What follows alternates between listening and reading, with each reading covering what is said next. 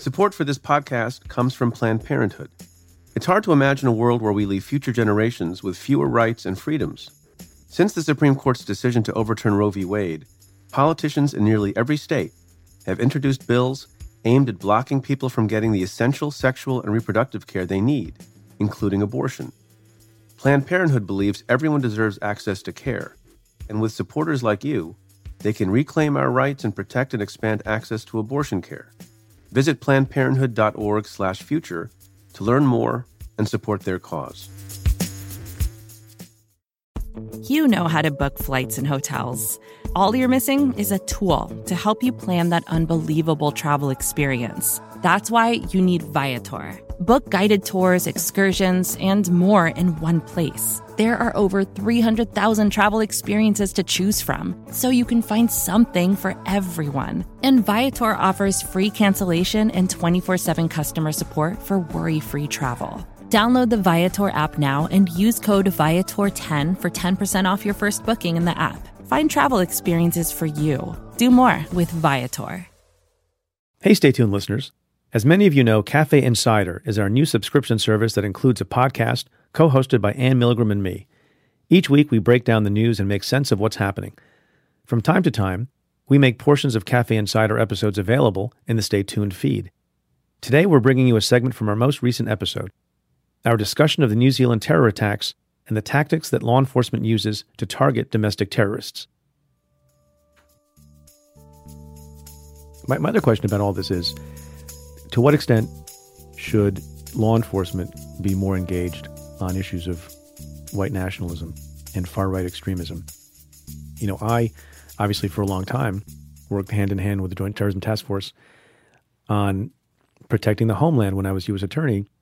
And we spent a lot of energy and effort, some of it controversial, on methods to, you know, infiltrate potential terrorist groups, sometimes introducing undercovers to folks who would simply on social media or at a place of worship suggested that they wanted to do terrible things, kill Jews, destroy America, and engaged in sting operations. And, you know, it takes a lot of energy, a lot of effort.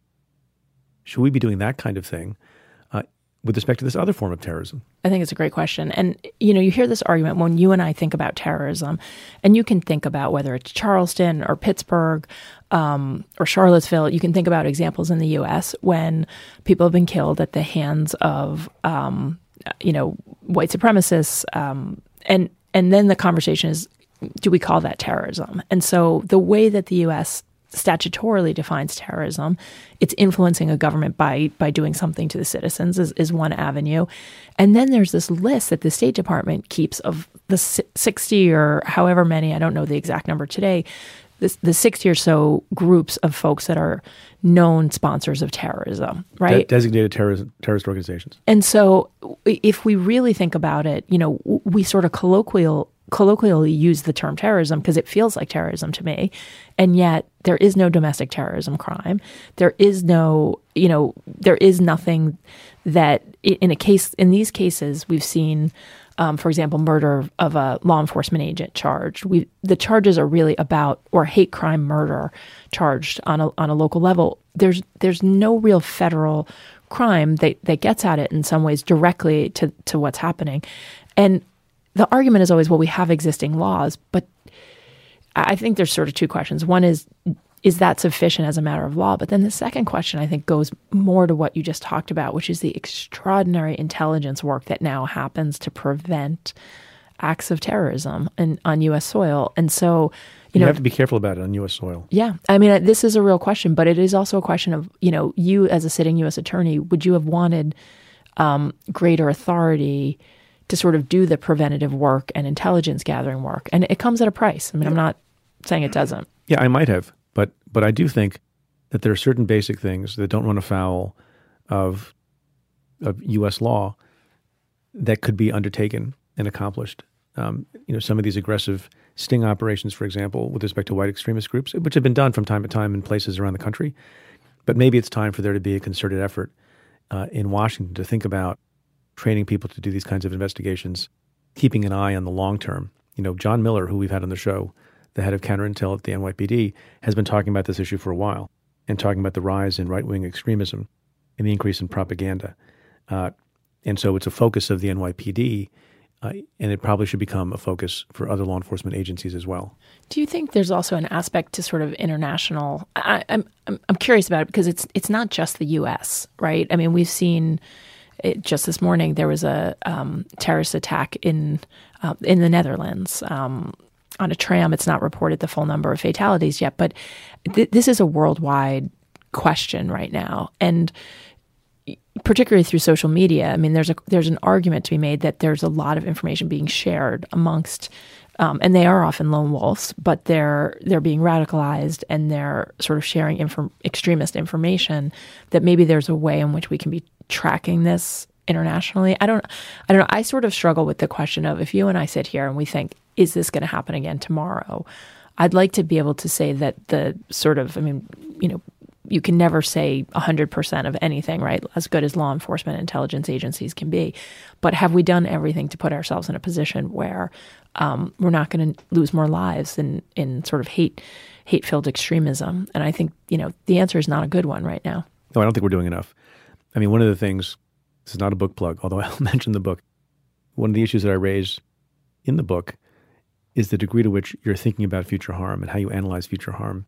And when you have someone like the shooter at, in Parkland on Valentine's Day of last year kill 17 people, there were signs of that person's wanting to engage in some serious destruction and possibly even a massacre, but he hadn't done it. And what's a thought crime versus what's a, an actual crime? I tell the story of the aspiring cannibal who was a police officer. The cannibal cop. The cannibal, so-called cannibal cop, whose conviction was later overturned because the judge deemed it to be fantasy and not enough action taken. But there are things that are being talked about, like these red flag laws, where you don't necessarily prosecute someone, but based on certain kinds of conduct and, and warning signs, uh, and maybe some action, that a parent or some other person can go to the court and take the firearm away from somebody who is exhibiting signs of doing something very dangerous and evil and monstrous in the future. And some states have passed those laws, and I think they should be seriously examined in other places as well. Anne and I also talked about the college admission scandal and the latest news from Mueller's office. If you'd like to hear the full episode, become a member by going to cafe.com slash insider and get access to all insider content. That's cafe.com slash insider. To the many of you who have chosen to join the insider community, thank you for supporting our work.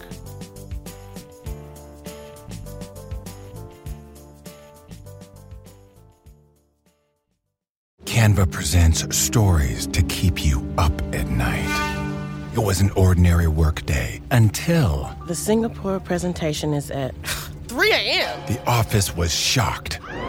But that's when we sleep. Maya made it less scary with Canva.